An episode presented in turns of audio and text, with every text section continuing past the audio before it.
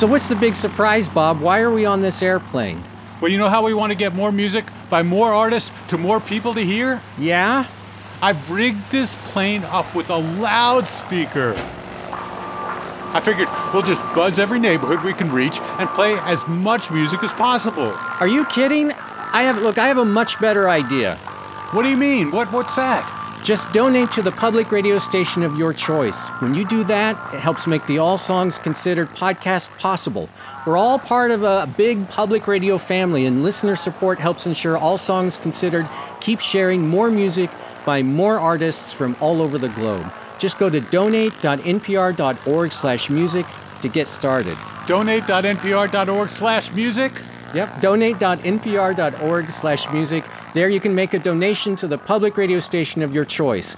You support the station, that supports the public radio family, which supports all songs considered. Well, I'm going to say that over the loudspeaker. Donate.npr.org slash music. Now land this plane. Um, let's see. What does this lever do? From NPR Music and All Songs Considered, I'm Robin Hilton with a special episode from NPR's How I Built This podcast with Guy Raz. If you've listened to All Songs Considered much over the years, chances are you've heard us play something released by Merge Records. The independent label based in North Carolina is home to a lot of truly beloved bands and releases, like Neutral Milk Hotel's In the Airplane Over the Sea, Arcade Fire's Funeral, and so many more albums from Spoon, Dinosaur Jr., M. Ward, Waxahatchee. On this episode, episode, Laura Ballance and Mac McCaughan talk about how they created Merge Records when they were college students in the late 80s and how it became one of the most influential indie labels of all time. One of my roommates, her dad worked for Budweiser, and they had made these bass guitars that were Budweiser themed. It said Budweiser on the bass? Yes, it did. it was like you know, it looked like a can of Budweiser. Um, I have no it, memory of that. That's and, hilarious. And then somehow it turned into Mac teaching me how to play bass, and I think that was all a ploy because I did have a boyfriend at the time. He wasn't teaching you how to play bass, apparently.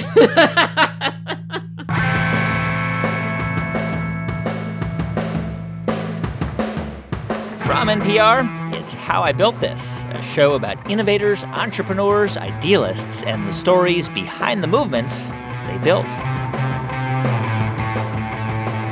I'm Guy Raz, and on the show today, how two indie rockers launched a record label, named it after a road sign, and grew Merge into one of the most influential names in independent music.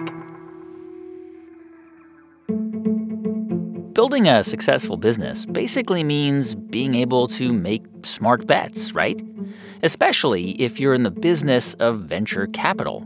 The business is basically betting. You invest millions of dollars in a lot of promising startups, knowing that most of them will falter or fail outright. But you're betting that every now and then you will invest in a winner, a business that maybe five or 10 years down the road will have a liquidity event, which is a polite way of saying that a few people are going to make lots of money. Anyway, one of the things that struck me when I was doing research for today's show is that an indie record label, or any record label really, is sort of like a VC fund. Just like a VC fund, the label takes a chance on a lot of maybes with the hope of eventually hitting a winner. In this case, a band that will sell hundreds of thousands of albums and make a ton of money for themselves and, of course, for the label.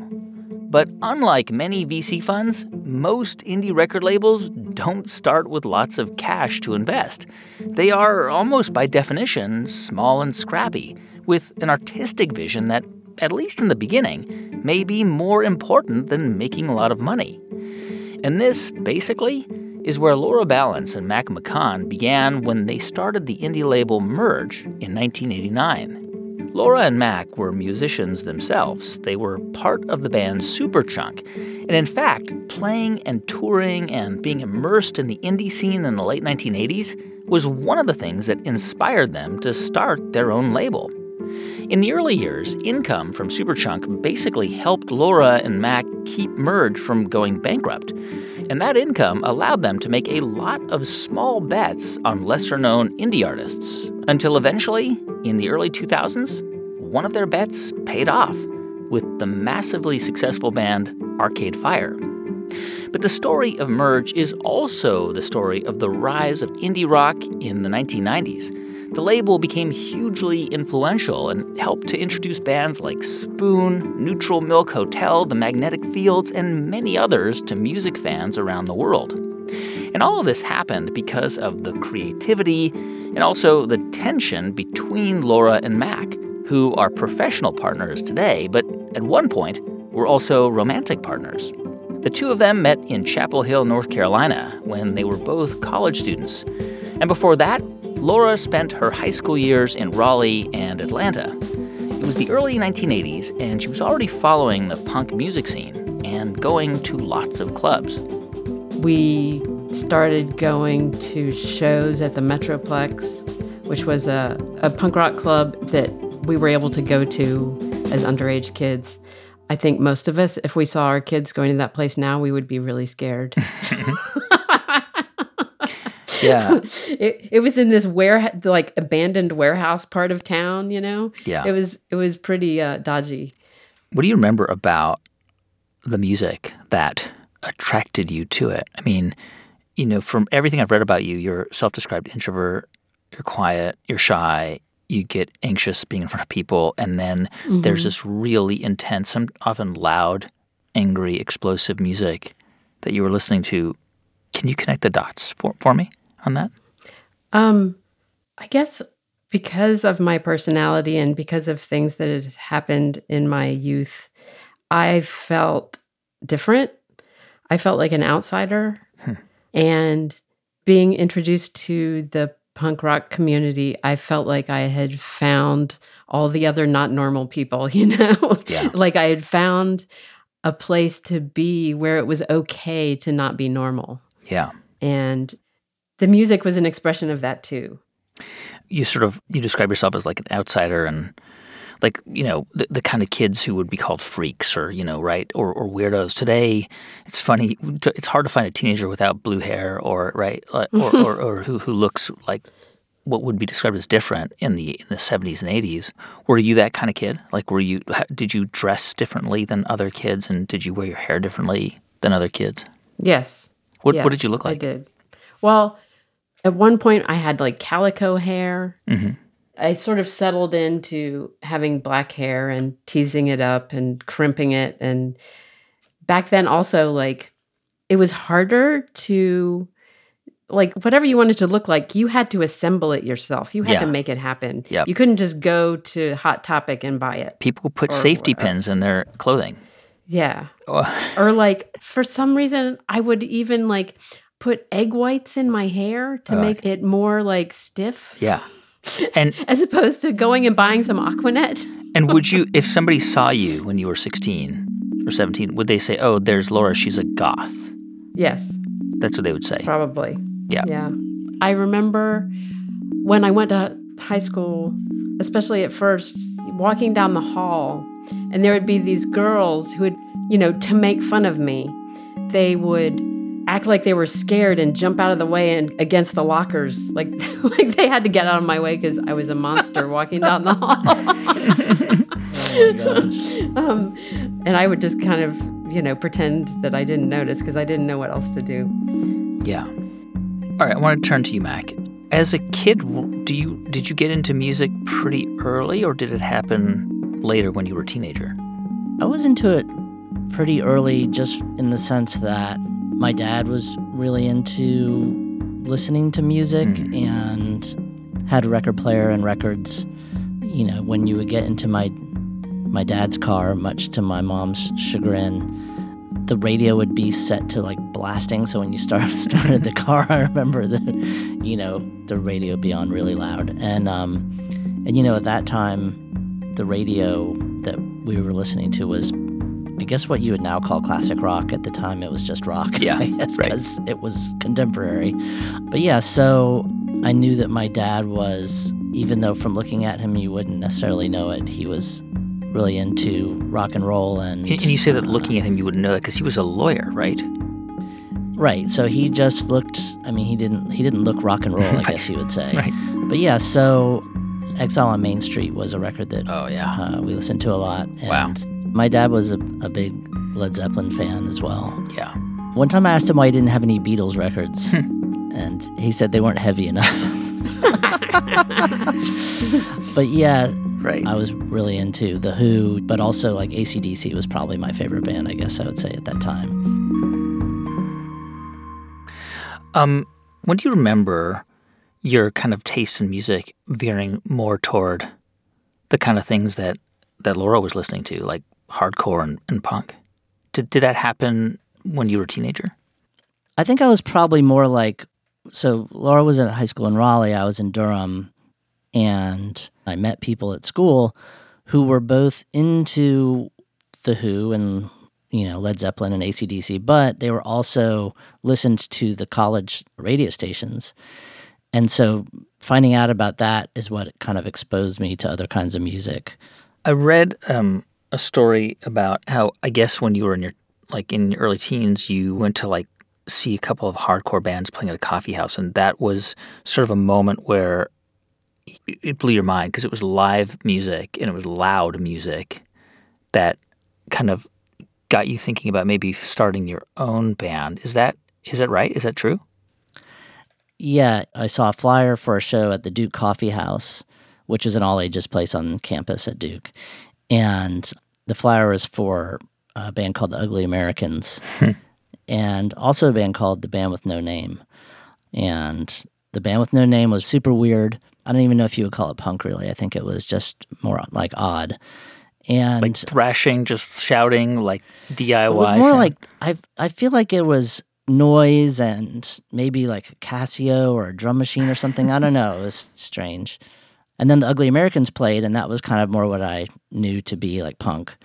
But uh, yeah, so that was at the Duke Coffee House, and punk shows were were usually all ages, unlike shows at the clubs where you would hear a song on the radio by a band, like on college radio, and you'd be like, "Oh, this band, you know, the Rain Parade, they're they're playing at the Cat's Cradle," and you'd be really into it, and then realize like you couldn't go to that show because it was drinking age only. Yeah, you know? yeah.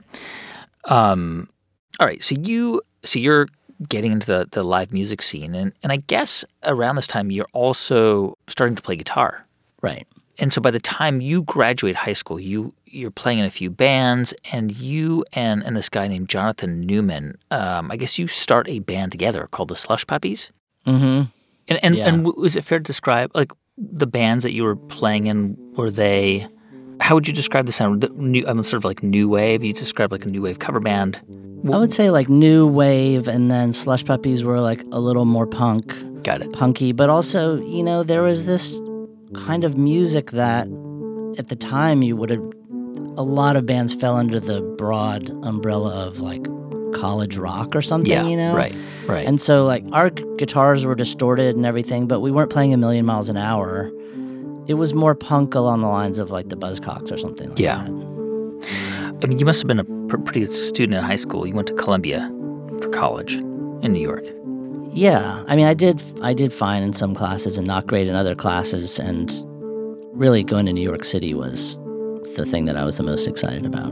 I mean, being in New York between 1985 and 1990 was like a really good time to be in New York, both for like New York music as well as the fact that I was living in a place where every band played, no matter where they were from. I guess, I guess after a year in at Columbia, you decided to take a year off and go come back to North Carolina, and you moved to Chapel Hill. Did you was was there a reason why you did that? Well, I ended up taking a year off after two years at Columbia. It was originally because, as much as I loved New York, I also missed being in North Carolina and being able to play music because hmm. playing music was what was difficult about being in New York. You know, you can't just have a band playing in your dorm room or your apartment like you can in, in Chapel Hill or whatever. And I did have a couple times of like taking my amp and my guitar on the subway downtown to a practice space and it's just like that was that was a drag. Hmm. so then I had a year off which was awesome because it was, you know, living in North Carolina, playing music, working at Kinko's and Pizza Place and record store and Just doing different things. just doing different things. Yeah. Um, And I guess that was that's how you and Laura met, right? Because she was going to college at Chapel Hill, and and both of you were working at the pizza place, yeah. Pepper's Pizza. and you were at a UNC, Laura, right? And hmm and Mac was a this guy that you met there, and and and I mean, did he make an impression on you from the beginning? What do you, what do you remember? Did, did yeah? what- What's what's your recollection of of when you first met him? So there was this thing where the Raleigh scene and the Chapel Hill scene were kind of they were separate and there was some sort of rivalry which I picked Hmm. up on. The kids in Raleigh seemed like more serious and more into the the kind of like more menacing side of punk rock or something. And the Chapel Hill kids seemed to be more goofy. Like Raleigh was more hardcore to me, and Chapel Hill was more like poppy punk. And I met Mac, Jonathan Newman, and Gray Brooks, I guess, around the same time. And to me, they were this sort of unit. But I was in a um, band with Jonathan, and Gray was our friend that we had also gone to high school with us. Yeah. Yeah. Right. They, you know, were always cracking jokes and being silly. And my impression was that was that Mac was one of these three funny guys. Got it. I mean, we say we met at Peppers, but but we were both going to the same like concerts and shows Right. at clubs and stuff like that. And Laura made an impression because she was so goth. Like when you say so goth, like goth, like an Edward Gorey character, like like Not Like that, that? goth. Not that I goth, mean, okay. like you know, you know, black hair, makeup, chains, all the accoutrement. right. Yes, I had the accoutrement, but I have to say I did tone it down a bit because I decided that it wasn't worth all Raleigh, the trouble. Raleigh wasn't ready. Got it. Got it. Um, and and did you guys become friends right away? No, Not necessarily. not right away. I feel like, you know, we got to be friends when we were working at Peppers together at the same time. Right. Yeah. It's like trial by fire. You know, it brings you closer together working at a, pe- a place like Peppers. Yeah. Um, meantime, Mac, from from what I understand, like during that year when you came back to Chapel Hill in the middle of your time in college, you and Jonathan, your friend Jonathan, got back to kind of recording music for the Slush Puppies, or really kind of took it seriously, and you actually got a gig opening for Fugazi, which anyone who's who knows anything about like hardcore punk, American punk, knows that band, knows Ian MacKaye, classic DC hardcore band. He was a big deal. You got and you guys got to open for him at that at the Cat's Cradle. That's kind of a legendary club, right? In in Chapel Hill, right? Cat's Cradle. It is, and it's it's been in a few different locations, but the Cat's Cradle's been around for over fifty years now in different in different locations. And yeah, I mean the, the the most exciting thing about being in a band like Slush Puppies was who you got to open for. You know, there's a lot of local bands, and everyone's trying to get to open for the cool bands who came through on tour. You know, whether Yeah. that was Fugazi or the Volcano Suns or who, who whoever it was Sonic Youth, whoever it was going to be. So this was their going to be their third show ever. So I mean, I'm, I was excited about being able to set that show up at the Cat's Cradle and being able to open that show. Of course, it was very exciting. So yeah, that was a big deal playing with them. And, and I guess uh, around this time, Mac, you were you were playing a bunch of different bands, and, and there was Right. one project that, that you started, which would actually kind of plant the seeds for for Merge Records, I guess, where where what you thought, hey, let's let's put out a record with a bunch of other bands, like a limited number of records, and and just sell them ourselves. What, what how did that come about? What is uh, what's the story? So the band Slush Puppies we talked about, and another band I was in called Wax with two W's, and uh, three other local bands. We put out a box set of seven-inch singles, and this was something that was kind of masterminded by the bass player in Wax, Wayne Taylor. He talked about it like, oh yeah, like I know how this, I know how we do this. Like we get this is the place that we get records pressed. A local printing place called Barefoot Press can make the sleeves for us or make some booklets to go in the boxes and our friends who own a silk screening company Tannis Root, Bill and Barbara, they can silk screen the front of this box set that's going to be this compilation of all these singles of local bands. That was kind of the idea, like a snapshot of the scene, the local North Carolina music scene at that time. Hmm.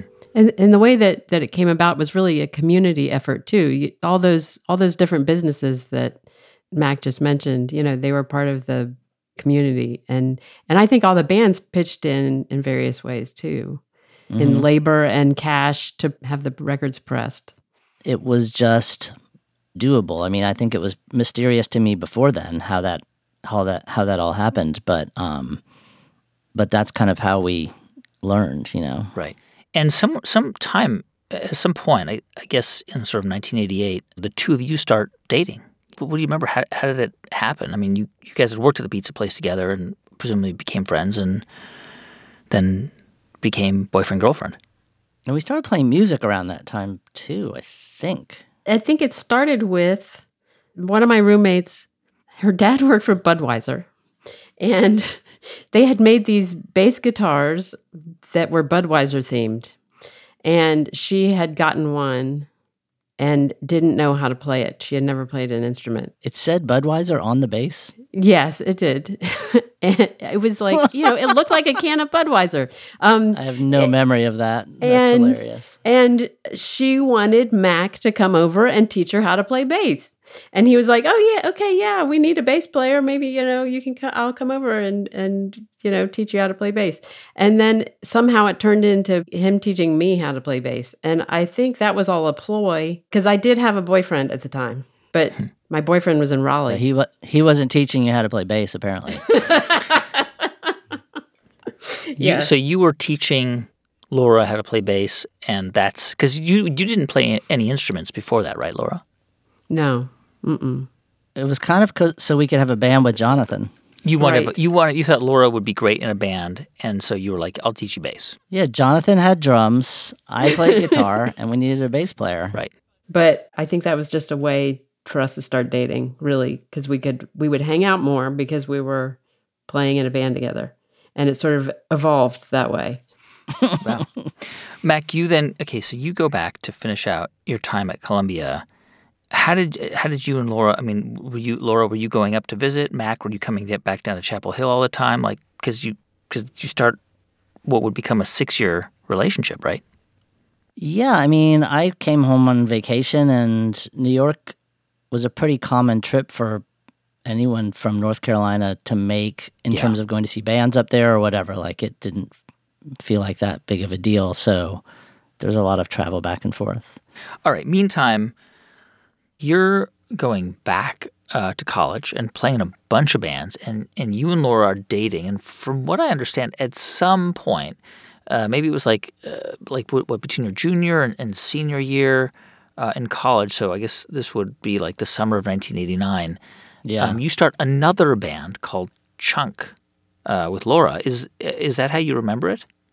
Yeah, that seems that sounds right. It uh, was that summer. Chunk was the band that we started that summer with Chuck Garrison and Jack McCook. and and um, this is after the drummer in the band, right? Who's who actually his name was Chuck, but he somehow inspired the name Chunk for the band, Apparently, he was listed in the phone book as Chunk Garrison. right? Yeah, they had it was a misprint. It was a misprint, so that's that's how that name, where that name came from. Right. So he inspires the name Chunk. And here's my question for you, Mac. Every time you formed a new band, in your mind, was it like this is going to be the band that's going to make it, or was it just like this is fun? Let's just do a band. It was much more the latter. I don't think I ever had the idea like trying to quote unquote make it Right. in the music business or whatever. You know what I mean? It was just more like, hey, like we all live within five blocks of each other. What? What? We might as well have a band. And so, what did you think you were going to do when you graduated from college? I honestly just didn't know. I mean, I think that I probably thought I was gonna like work in a record store or something Right. like that. You Right. know, I didn't have a grand plan. Um, you s- you were the main, you were the lead singer and guit- lead guitarist, right? And Laura, Right. you were bass guitarist. Yes. How would you describe the sound of what was then called Chunk, before it would become Superchunk? But how would you describe the sound? I would say punky. But poppy also, like people at the time compared us to the Buzzcocks. But it was also sort of college rock at the same time. Yeah, we Um, did a Shangri La's cover on the B side, so there's definitely pop happening. All right, so you guys formed this band, and that summer you took a road trip to Seattle. Mm-hmm. And in Seattle, from what I understand, you guys actually went to, to the Sub Pop offices to meet with Bruce Pavitt and Jonathan Poneman, who, who've been on the show before. Did you guys go there for any specific reason, thinking maybe you could sign your band to their label? Like, what? Why did you go visit Sub Pop? Well, uh, one of my friends from school, Aubrey Summers, was friends with them just from growing up, I guess, from high Right. school or something like that. And so it wasn't like, oh, you can get your band signed. It was just more like, we're fans of Mudhoney and Sub Pop. And she's like, oh, I can, I know those guys. I can, we can go see their office. It wasn't like really a business proposition as just like, we're it was fans. just like, let's go check it out. Yeah, this is going to be cool. Yeah, it's just fun. And did you meet them? I think we did meet them. I think we did. I just don't remember, but I do remember thinking like, "Oh, this is cool," but it's also like just it looks like an office. Yeah. It was not exotic. It was exotic because it was Sub Pop and we were in Seattle, which was wild, but it was also very normal. I mean, you had this band called Chunk, but what, like, how did the idea come about to start a record label? How did that conversation even start? Was it on that road trip? It was on that road trip. Yeah, hmm. Mac brought up the idea of starting a record label, that we should start a record label and we should put out our own records, you know, do do 7 inches and stuff. And it sounded pretty casual and like fun and we knew, you know, we knew it was possible, you know, the the the veil of mystery had been removed from the idea of making records. Because Mac, a couple previously, had already been involved in pressing vinyl records, and it was just a thousand records, but still, you you kind of knew that it wasn't this scary thing, that it was possible to, to actually make records and sell them. Yeah. Yeah. And to actually do it in a sort of casual way. Because when that group of artists in Raleigh made that box set, none of them were trying to start a record label. There wasn't a lot of promotion done, there was no marketing done. It was just, we're making this.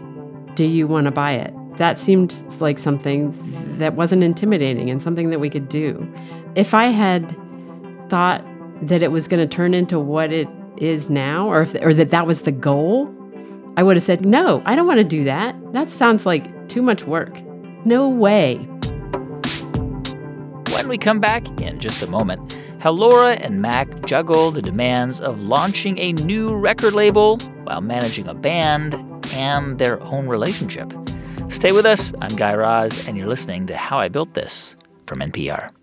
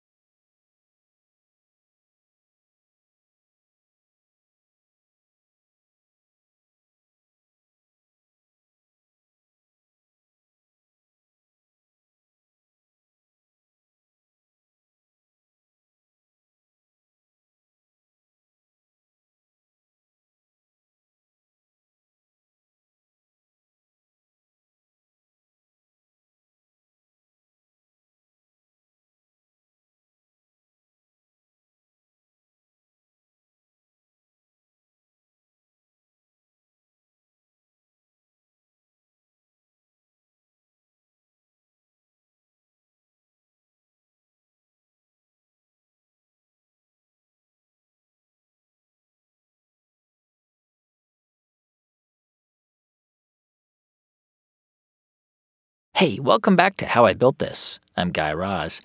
So it's the summer of 1989, and Mac and Laura are back in North Carolina after a road trip to Seattle. And this turns out to be a pretty eventful year because not only have they started a band called Chunk, they've also decided to start their own record label. To the idea of starting a label come out of frustration with major labels or with the fact that No. none of your bands were signed? No, it was not. Had nothing to do with that.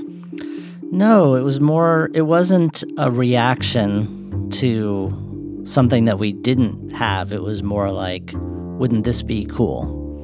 Like, I think, in other words, like, it didn't even have to really be discussed, like, oh, it'll be like this kind of label and not like that kind of label. It was just like we, we knew what we were into. Yeah. For instance, like, we had just gone to see the Sub Pop offices and just being able to make something of our own that was both like what Sub Pop would do, but not Sub Pop, but but but our own thing. You know what I'm saying? Right. And we know all these bands. Maybe they'll let us put out their, a seven inch with their music on it. And plus, Mac was in a million bands. Right. So there was plenty there that we could put out. But you weren't you weren't thinking about this as like a business. You were thinking about this as a fun thing to do. Yeah, more like an like a I don't know if art project is the right word, but Yeah. more of a um, an artistic endeavor rather than a business endeavor. Right. By the way, how did you come up with the name Merge, Merge Records? Well, we were on a road trip. And you saw a sign that said Merge? yes, yes. We were sit- we were driving along trying to name it, and I found myself just looking around, going antelope, um, um, yield, merge, and merge seemed okay. I mean, really, naming anything is terrible. It's hard, and and when you first name it, it has the meaning of the word, and then over time, it loses the meaning of the word and becomes just a word. It's the same with naming your band anything you say for a name for your band sounds really stupid until you've lived with it for a while. Yeah. And whenever we have to explain how we named Merge, it's it's it's sort of embarrassing to me because it's so just straightforward. Well, Could have been Antelope Records. Here we are. Um, what I mean, you guys had a band because I know that um, later that summer in 1989, you actually recorded some songs. Your first few songs you recorded at a studio. But what did having a label mean? The the label that you had would be in charge of like getting the record pressed and and getting artwork made and then getting it to record stores. Is that what the the role of the label would be? yeah. And and having helped assemble those box sets, something else that really appealed to me was the sort of craft aspect of it. The idea of making these objects and and putting them together and you know designing them really appealed to me.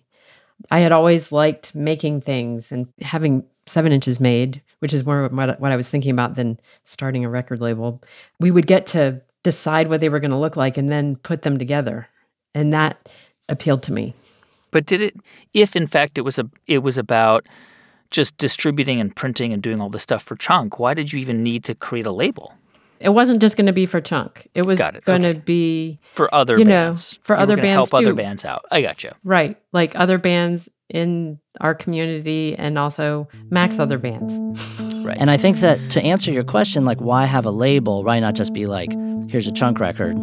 To me, the idea of the label wasn't the mechanism, the place that like does the printing and the manufacturing and the distribution, blah blah blah. Though it was that in reality also. I thought of a label as the kind of aesthetic umbrella of like a certain group of artists. In other words, like when I thought of record labels, I thought of 4AD or Sub Pop or Dischord Yeah. or Teen Beat Records. Like they each had their own kind of voice, even though there mm. was different bands within those families. You know what I mean? So to me, the idea of the label, it was more like here's a, like I said, like a voice or like here's an umbrella that that means something when you see that name. I think it also helps when you're trying to sell the object. When you're calling record stores or calling distributors, if you aren't calling saying, I want to sell you a seven inch by my band Yeah. chunk. Right. It was different if you were advocating on behalf of somebody else. Right. So I'm calling from Merge Records. and, and I We have, have this, great band. and- Yes. and- yeah. We happen to be in the band, but you don't need to know that. yeah, that makes sense. So you record, you know, you record some tracks. You've got the label going. By the way, out of curiosity, um, did you form like I mean, you're you're still in college, both of you. Did you form like an LLC? Did you? I don't, Mac. I mean, I- I'm just projecting here, but your dad was a lawyer. Did he help you guys like set up the business? Did you do any of that? Not right away. It was just you just called it Merge Records, and it kind of lived in I don't know your your apartment, Laura, or your Yes. dorm room or something. I, yeah. Yeah, I was living with some other women in a house, and Merge Records was in my bedroom on a shelf. And it wasn't too long before Mac's dad figured out what we were up to and was like, "You guys need to need to uh, Incorporate. incorporate." Yes, exactly. I suggest you're an S corp. Oh, really? And- so, so, so that's so that's how it happened. He, he kind of gave you some advice on what to do and how to set it up. Yeah, I mean, he Yeah. basically did it, and then it's like, "Here, sign the papers." And, and uh, well, I guess you what you were going to start simply just producing singles and and like cassettes. But even to to do that, I mean, did did you have any money, any startup money? we borrowed money from friends and family almost on like a per release ba- basis like our friend lydia i think lent us like $500 or something maybe for our first single or something And by the way, what would five hundred dollars buy you? Like, how many copies of the single that you could then sell? I don't know maybe that would pay for printing the sleeves or something i, I can't Okay, remember got it. exactly I mean, things were cheaper back then. I think that it may have been enough to press 500, 500 records, records. Yeah, they cost less than a dollar each.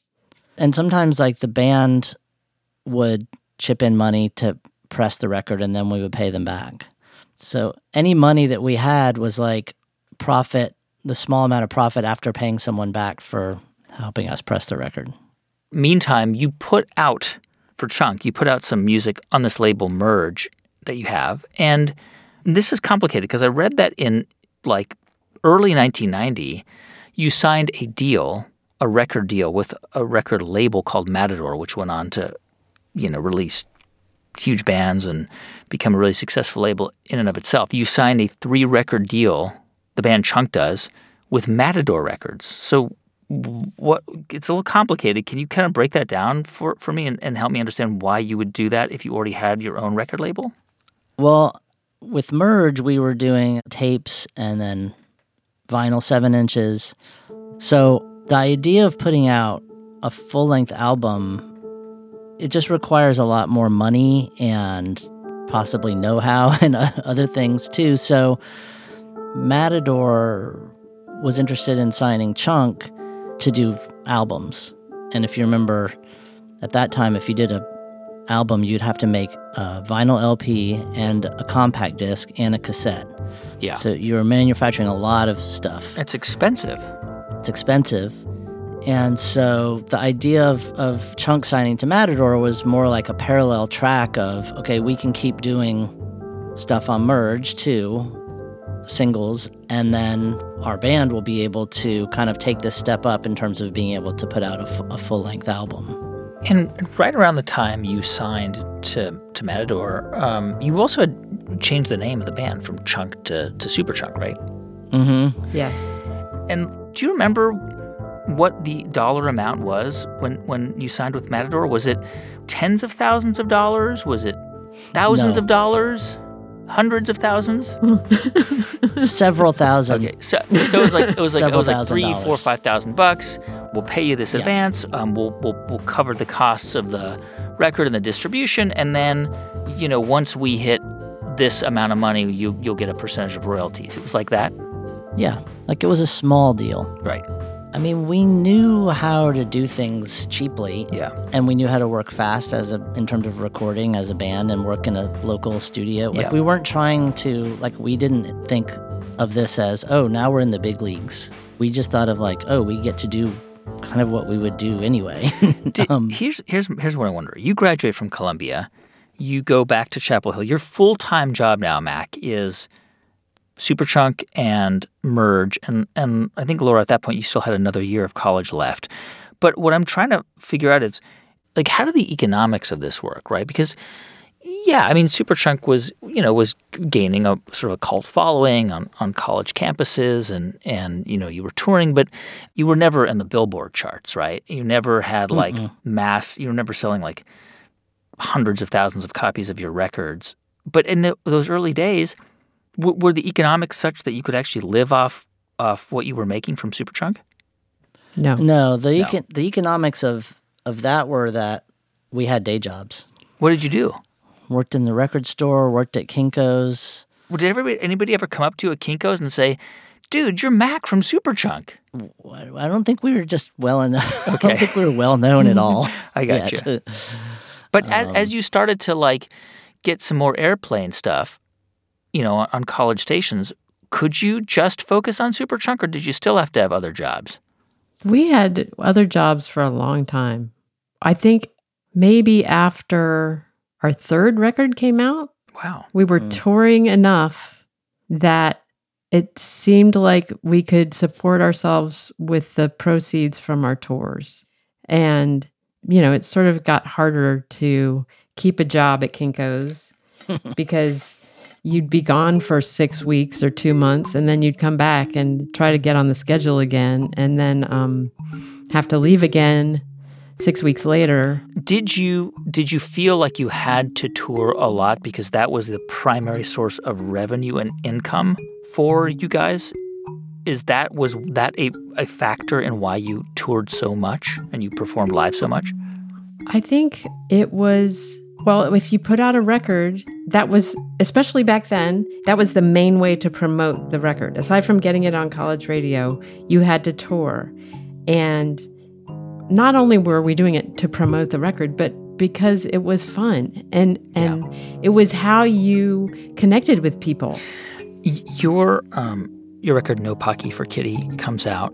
It's around the time, or maybe like a month after Nevermind by Nirvana comes out, which really kind of there's an explosion in attention to small labels, and you know all of a sudden just an explosion, and then the major record labels kind of realizing that these these bands in Seattle and indie bands are you know potential gold mines. And but but around that time I mean you guys started to get a lot of media attention right? Like people were saying oh this is the next Superchunk is the next breakout band did you remember that attention I remember it from the point of view of people who worked for major labels wanted to take us out to lunch type attention. But beyond that, I kind of feel like we were in our own world to a certain extent.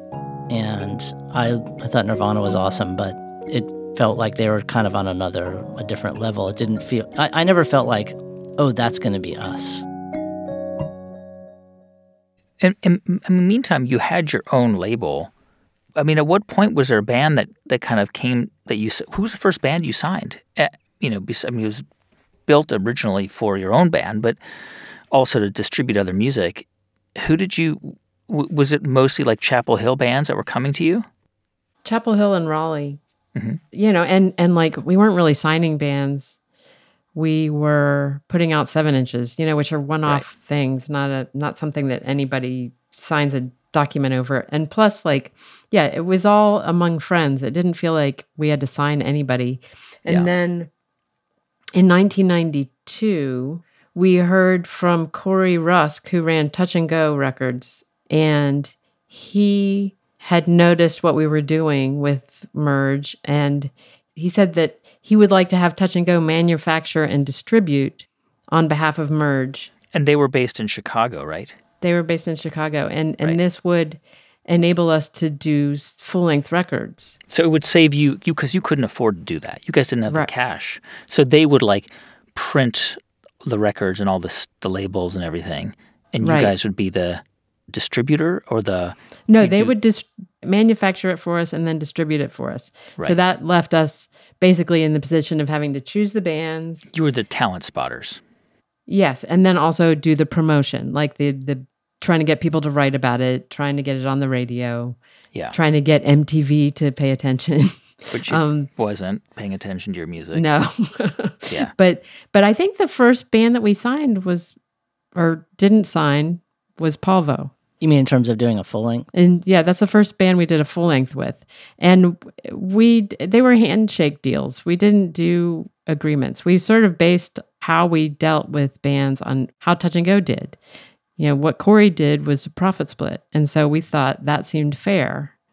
And so hmm. that's what we did with the bands that we started working with. So initially, you the band you would sign a band, and by signing it, you wouldn't even do a contract. It would just be like, yeah, we're we're going to ask you guys to commit to like three records with us, and and we'll we wouldn't even say that. What would you say? We would just say we'd love to put out an album by you guys. Would you be into that? And they'd say yeah, and that was it. And then what did that mean? You would finance the recording and the production of the record.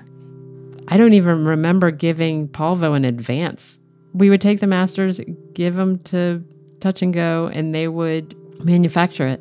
I don't know. Do you remember it differently, Mac?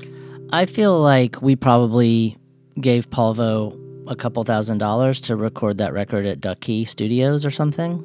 Um, but I mean, it was more like it wasn't like here's a big lump of money, go do whatever. It was kind of like how much did it cost for you to record? Okay, like well, here's that. But there was no commitment. There was no talk of Right. how many records we were going to do with them. I mean, our assumption, I think, to this day is that if we're doing a good job, then why wouldn't you want to do another record with us? Though we do use contracts now. But uh, we were taking the handshake deal model from labels like Touch and Go and Dischord and labels on the punkier side of the industry. Now, at this point, I think around you know 92 or 93, uh, the two of you split up. You are no longer together as a couple, which you know, I mean, that's a long time to be together, even though you were super young. Um, but still young, it's still a long time, and I imagine that was not easy. But here we are today. I mean, you know, 25 years later, more. 30 years later still talking talking the two of you and clearly you're not together you both have your own families and you're but you're business partners Yeah. then when you split up as a couple you had a band together and you had a business this m- merge label together so what did you have a conversation and say let's keep this going Yes. was it like that mature and adult It, I don't know if it was mature I and don't know how adult. mature it was.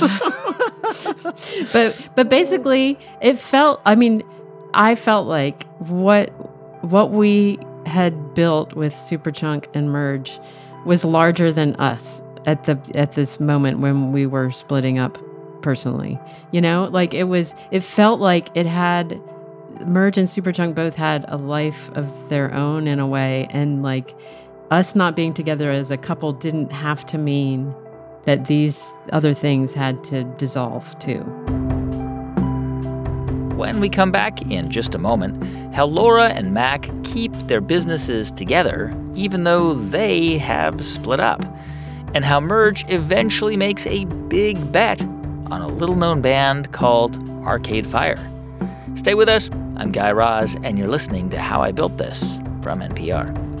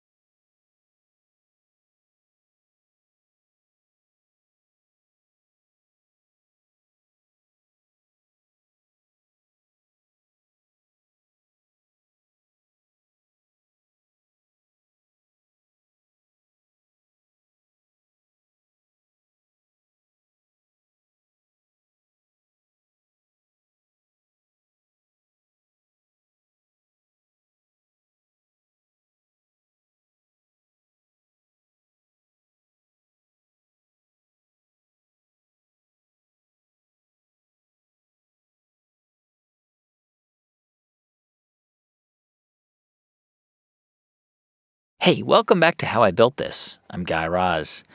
So it's 1993, and Mac and Laura have just ended their romantic relationship after being together for about five years. But they are still very much together, very much partners when it comes to their record label Merge and their band Superchunk. But maintaining that delicate balance is not easy. It was not. And, and especially like touring with somebody you just broke up with, like being, yeah, it was hard. And he was the lead singer. Yeah.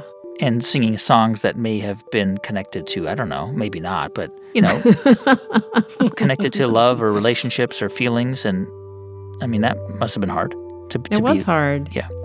I think, like, yeah, I remember um, after Foolish came out, touring for that record and being, you know, listening to him singing those songs and, like, you know, being on stage and being angry and being sad and, you know, sometimes crying behind my hair, you know, like just, it was a hard time for sure. What what I'm curious about is at this point, Merge is only three and a half years old, and so was Superchunk. They were still new. Neither of them were making a lot of money or but clearly you saw something in, in those two things that even though it was still early days and you were far, far away from becoming sustainable in any way, you saw something in Merge and even in Superchunk that convinced you guys to work through your personal differences. I think a lot of that was how much it meant to other people. Like it's a responsibility that is hard to put down, you know? Once you start doing it and you realize that other people are attached to it, it's harder to think about just deciding to do something else. I mean, in a more selfish way, I feel like, you know, we started the band and the label. We were like doing things as fans hmm. in the sense that, well, I like the way this record label does things, or I like the way this band makes me feel when I see them live. I want to do that. And so, from a selfish point of view, as opposed to like, well, I can't take this away from these fans, it was more like, we've spent a lot of time like making this thing. Why should we give it up? Yeah. So so you're like 26, 27. You're still really young, but a really kind of mature decision. I mean, I, I, I guess maybe I don't know. I mean, I, re- I remember when I was 26. And I don't I don't know if I would have made such a mature decision. I I, I think I would have been like, screw you, this is done, goodbye. But but really that that's why I mean and maybe people listening are like, well, why are you so surprised about the decision they made, guy? But I'm just telling you, I'm thinking out loud here. I, I just I, I do think it was a mature and we've had stories on the show of couples who, you know, EO products, the founders divorced and they kept go kept it going. Amazing story. Stacy's pita chips, you know, um, they had a split but kept kept it going. Yeah, I think I think it's I mean, it was it was mutual to the extent that neither of us wanted to punish the other person. Yeah. So like I think that maybe if there was something that had been more like one person was more angry about it than the other person, then that person could take it out on that person by being like, "Well, we're I'm we're breaking up the band or something." Yeah. But like we didn't there wasn't really that feeling. So why trash this Yeah. This thing that you've put so much into, you know? And sometimes that decision in a band can lead to a number one hit, like "Don't Speak" by No Doubt, because she wrote it about See? the, the other someone else in the band that they split up, and then she wrote that song, and there you go, number one song. Now you know what we were really going for. it didn't work out. But really, like you're grinding away, you're doing a lot of touring. Here's what's interesting about that: Superchunk never became. I think I'm right to say, and you're still around, but it never became like hugely commercially successful. It, it had a huge, strong fan base, but right, is it fair to say like never became hugely a huge commercial act, right? True. And just to be clear, if you had only done Superchunk, just from a business perspective, could the two of you have had had sustained your lives and your family's lives and paid your mortgage and your bills and all these things had you only done Superchunk? No. I don't think so. No. Um, but but yeah, like once we started slowing down the touring and we're able to focus more on merge, I think that like it enabled merge to grow more. That's the thing, right? Because Superchunk was the band, Merge was the label.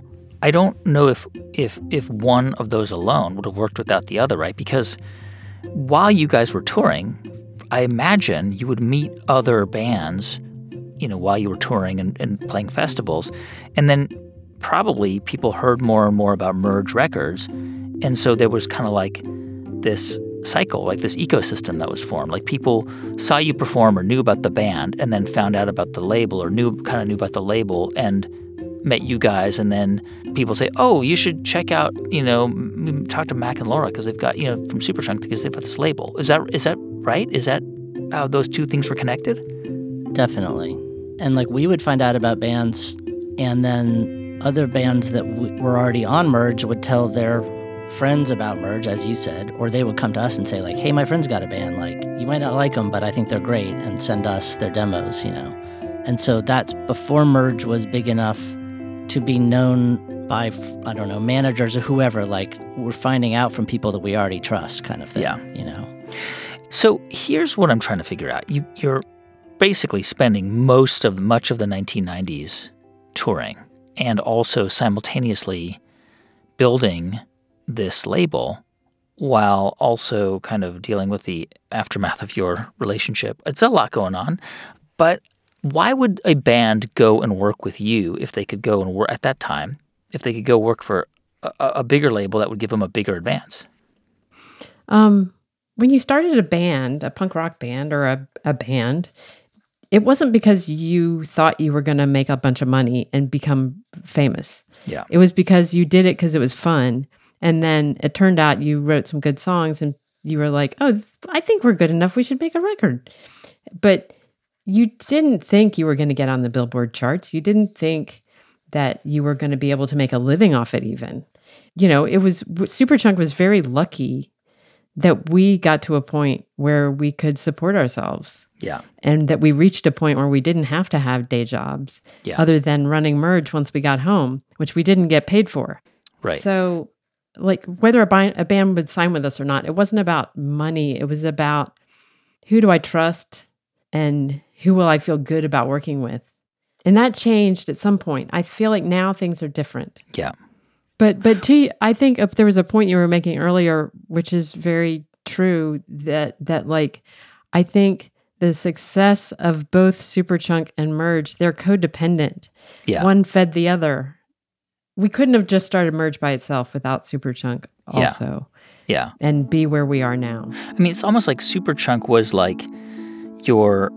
I mean, if um, I, I hate to put in these crude terms, but today, like we talk about social media marketing, right? And so, like Superchunk was your kind of like the publicity arm. I know it wasn't, but it sort of was because people who liked the band then learned about Merge, and then it created this momentum. True, and and from the other side, from the we talked a little bit about this, but from the artist relations side, bands are more open to working with a label, knowing that the people running the label are also in a band. Right? They trust you. Yeah, Yeah, because they know that, or they hope that they're not going to get, you know, screwed by you. Um, I should have mentioned that for, for most of the first decade of the 2000s, Superchunk just took a hiatus. You just really kind of stopped the band and focused on the label. We did. and it wasn't.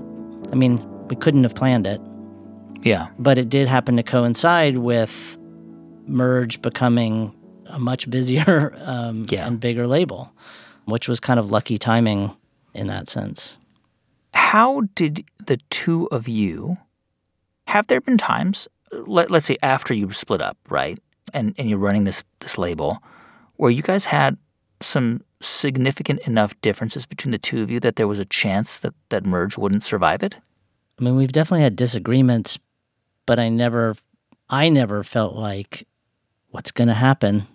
Will there be a merge? did disagreements ever ever get into shouting matches i mean i can't imagine either of you ever shouting because you're so soft spoken and chilled out but maybe this is just in the interview i don't know did you ever shout at each other Shouting on email. Yeah, we've shouted at e- shout yeah, email shouting, all caps. It's terrible. It's so like loud. disagreeing over Um, what over over what kinds of things It's been a while since we've had one of those. I'm trying to remember what the last thing was where we were disagreeing. But, you know, for the same reasons that we broke up, probably. We have difficulty communicating with each other. If I feel like I'm trying to say something and I feel like Mac is refusing to hear me, instead of figuring out a better way to say it, I turn into a lizard. and and I just am an angry lizard under a rock and and like I, it's hard for me to express myself. I'm just mad. You just fume. You just silently fume. I either silently fume or I send off some Ill, poor worded email that doesn't Yeah. come across as I intended. I want to ask you about um, what I think is probably one of the turning points in merge because I think it would take at least a decade before you were even barely profitable, right? But I want to ask you about a record that you released in 1998. So, so eight years in, nine years in.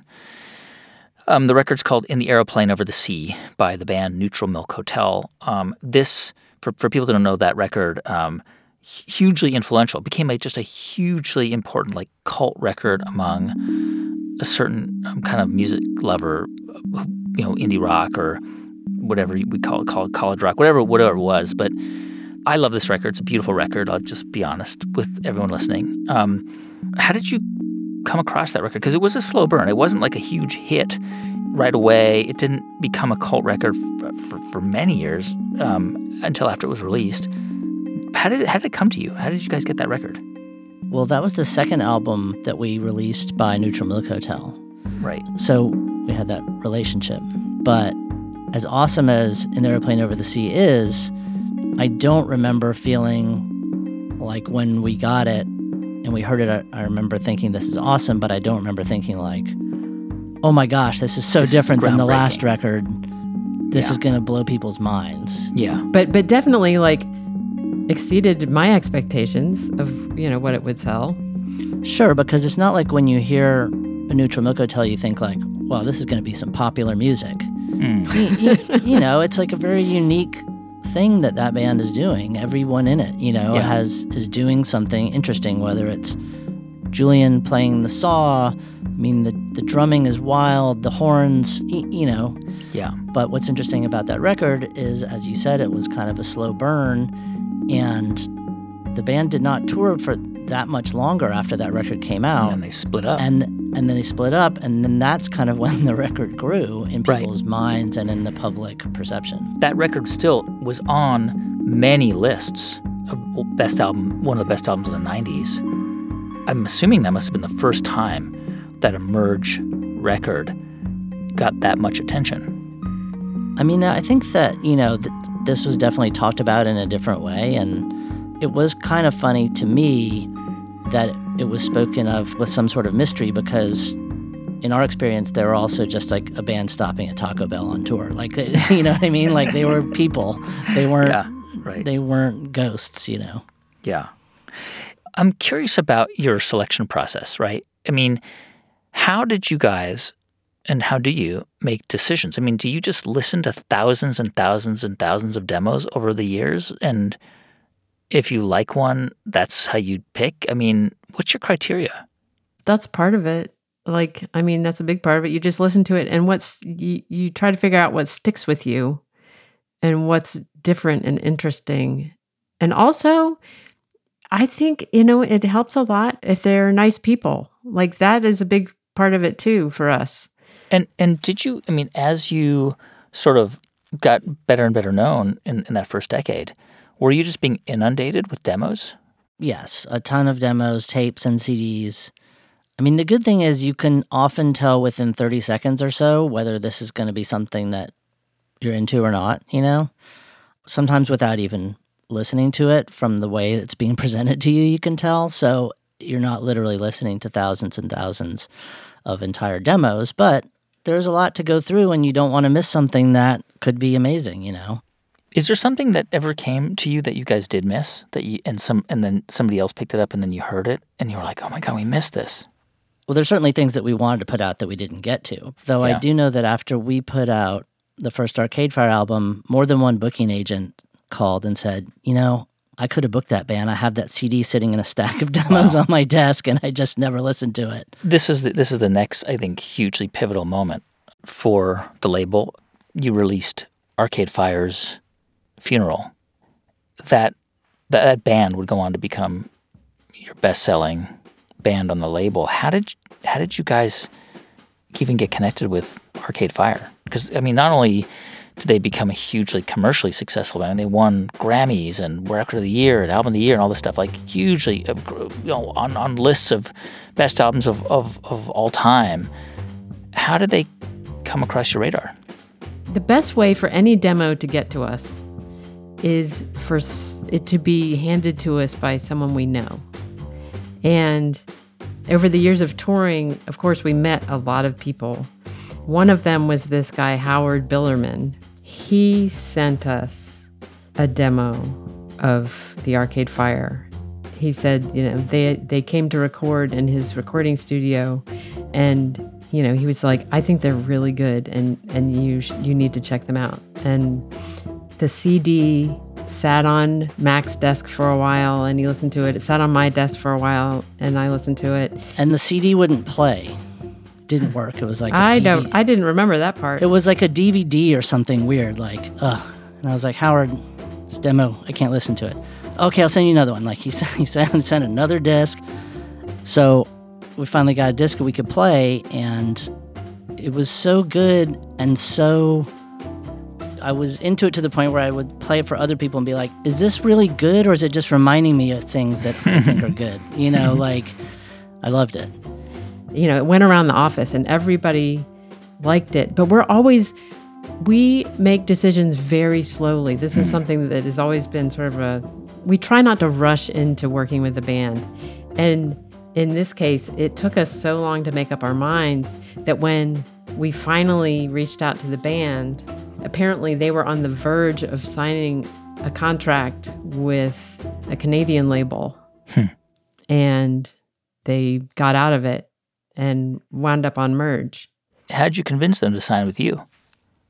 Well, I guess I you know, at that point Merge had enough of a reputation that it was it was a more attractive choice than the one they were about to go with. I have to imagine that that record and then their subsequent records really helped grow, merge, you know, by an order of magnitude, right? It's sort of like I think of like um, Bloomsbury Publishing. That it was a small publishing house in London, and they signed an obscure writer named J.K. Rowling um, in like 1997 or something. You know, like 10 years after it was founded, and then of course. Bloomsbury Publishing became enormous because Harry Potter became that series. You know, it's like the Bible. It's sold you know, it is it was Arcade Fire sort of like that for Merge. I think so. Yeah. I mean, it, uh, we had to grow in order to do what we needed to do to support that record. Yeah. Because it just it just took off. Yeah, like we had to grow really fast to keep up with that record, and like yet again, we had we you, you know we were like, okay, I think this is gonna this record's gonna be really it's gonna do really well. It's gonna sell at least four thousand copies. And Which for a first record by a new band, that would be really good. and Yeah. they also, I mean, the album art for that record involved some elaborate um, foil stamping, and it involved multiple steps in which the the printing place would have to like let this one part dry before they then do the next part. Otherwise, they'd stick to each other and like you know come the the stuff would peel off. So it was expensive. It was expensive and slow. And so when the record came out and people started buying it, we didn't have any more and we couldn't make them fast enough. And we kept like, you know, ordering more. And then by the time we got those, those were already sold out and we'd have to do it again and again. Wow. Which I sorry I would say is like a terrible feeling for us, um, not being able to keep up with a record that people want to buy. Yeah. I mean, how did? Can you explain? And maybe there's no explanation. Maybe it's just fate or whatever. But how does that happen? I mean, I mean, this record, their first record, Funeral, went certified gold in the U.S., which means it sold more than half a million copies. Double platinum in Canada, platinum in the U.K. Why this record? I mean, obviously it's an amazing album, but still you need people to notice it and to talk about it. It's just some things kind of take off. I think it's a combination of how good that band was live makes people talk about them and makes them tell other people about them. Right. And then hearing those songs on record and they're as good as the band is live it's an awesome combination. I remember when that band did their first like real US tour, they were opening for Unicorns, I think. Mm-hmm. And they came through Chapel Hill. They had a day off, and we got them a show in a tiny club in Chapel Hill called The Cave. It's underground. It holds maybe like 50 people or something like that. And that was the first time we had seen them live, and they just blew everyone away. And you could just see, like, wow, like this is, we were blown away, but this is going to blow everyone away. And I remember getting emails from people we knew around the country the first time they would come through town. I remember Britt from Spoon emailing the day after they played in Austin for the first time saying, like, I just saw Arcade Fire and I simultaneously feel like I want to quit music and like I want to start a new band. like, um, you know, so like they were just making a huge impact on whoever Yeah. saw them. And I feel like that's one of the most powerful Yeah. ways to communicate with people. I mean, they, they have sold millions of records. I think Funeral probably close to a million, and definitely Suburbs um, more more than a million. I mean, uh, just to put this in perspective, I mean that's that's a lot of money. I mean, that's tens of millions of dollars in record sales. I mean, you guys said you weren't prepared for it. Like, mm-hmm. I know that you weren't thinking in terms of money and, and business, but I mean, it was like a lottery ticket in some ways, right? I mean, it just like the fact that they sold so many records obviously reflects on on how good the music is, but also resulted in in Merge becoming more than just a, a small little indie label. Well, it's interesting because the way that we work, just like we were saying, like, oh, if they sell 4,000 records, like that'll be a success for a new band Yeah. on their first album. We go into things trying to keep a rein on, you know, how much money we're spending because it's the band's money too, you know? Yeah. And so, for better or worse, that does put us in a position of not having made the 50,000 records that we could have sold from the get go.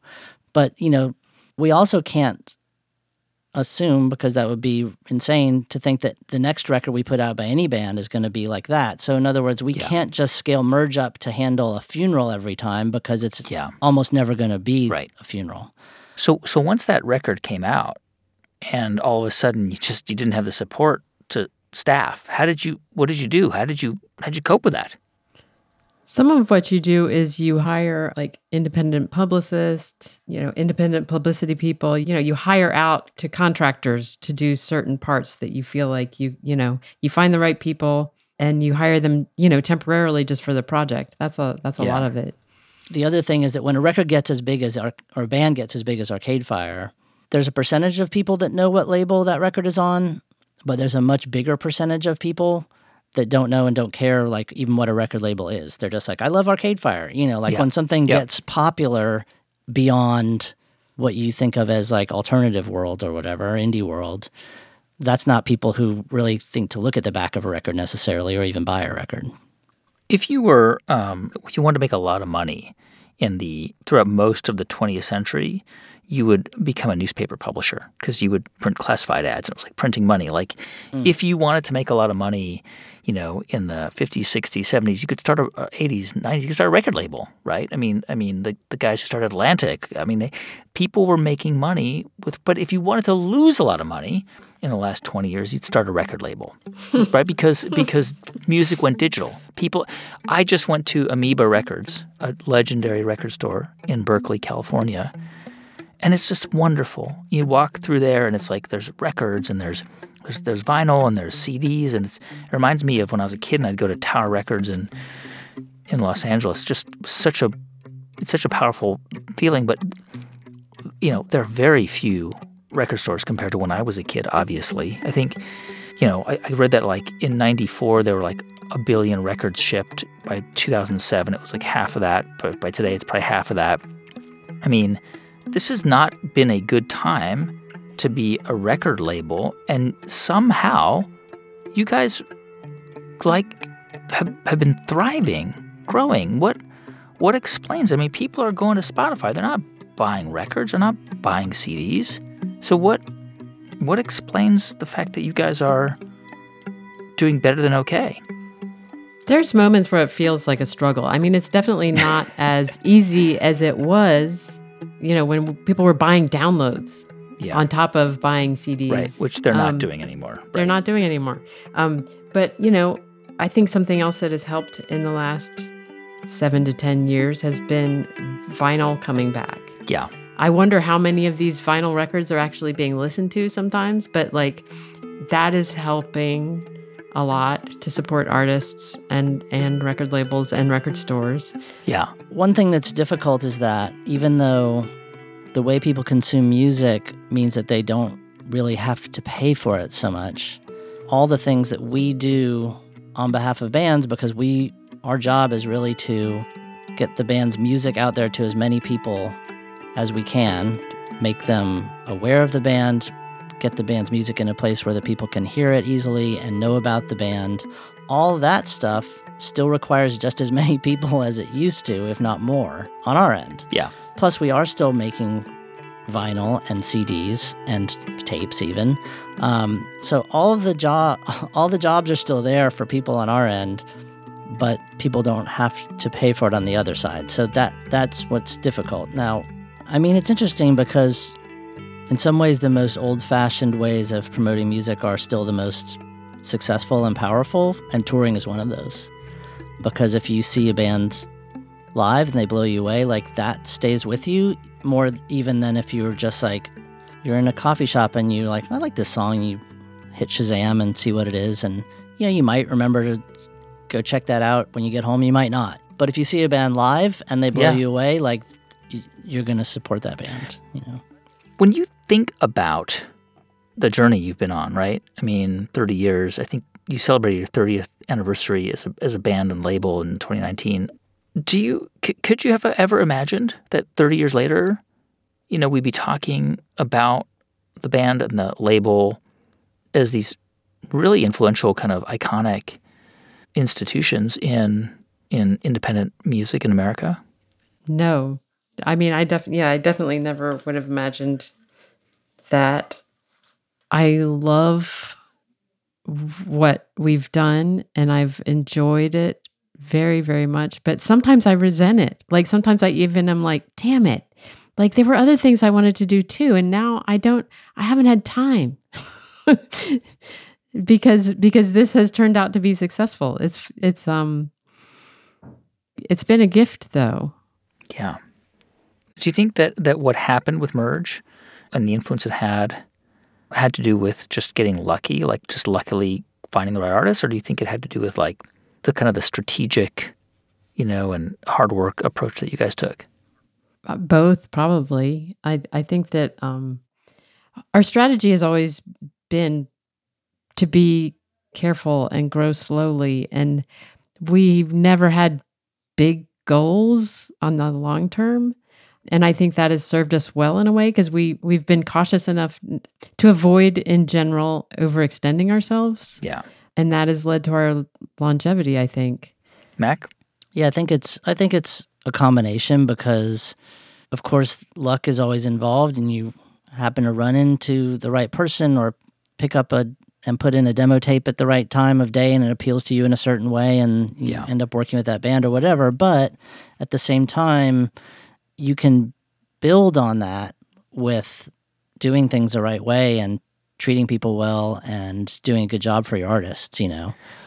I, I, just want to ask one more thing about the two of you because because of course this is this isn't just a story about the label or about Superchunk. It's it's a mm. story about your relationship. So what do you think explains the success of your business partnership? Like what from your perspective, like why do you think it's worked? I mean, you were boyfriend girlfriend in your 20s, you split up. Um, and that now you your, you guys are in your early 50s, so it's you can look back and laugh or fondly remember it. There's no that connection that that that's gone, but uh, but still your business partnership and your friendship has really survived and thrived. Why? What what explains it?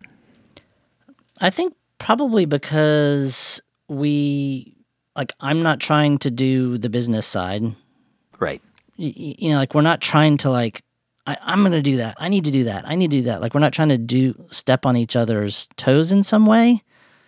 But I, I would say also that um, you know, Mac and I are very different from each other. Like he's got big ideas and I'm cautious. I'm the person going like, we should do this. And then she's the person saying like, why, or I don't want to, or something like, I don't know. But that is kind of like the, the relationship, you know? Yeah. We fulfill different parts of what the business needs to succeed. And I suspect if you had two Macs running Merge, Merge wouldn't have kept going. It Would be awesome.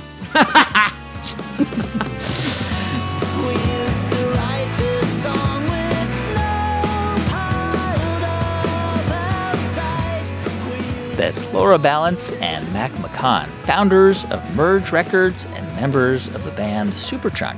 The band was on hiatus for much of the early 2000s, but over the past 10 years, they've been back performing together live and in studio. In fact, they have a brand new single just out. It's playing behind me right now, and it's called Endless Summer.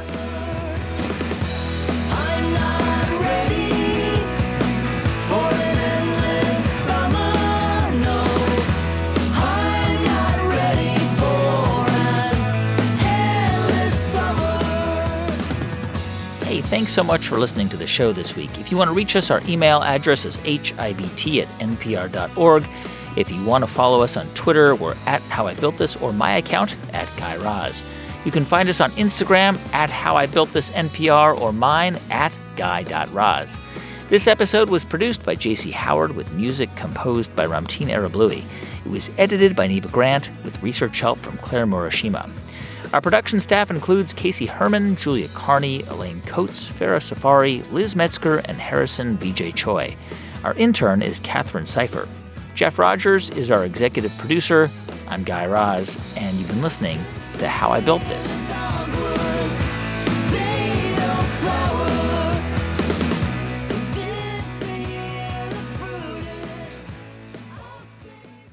This is NPR.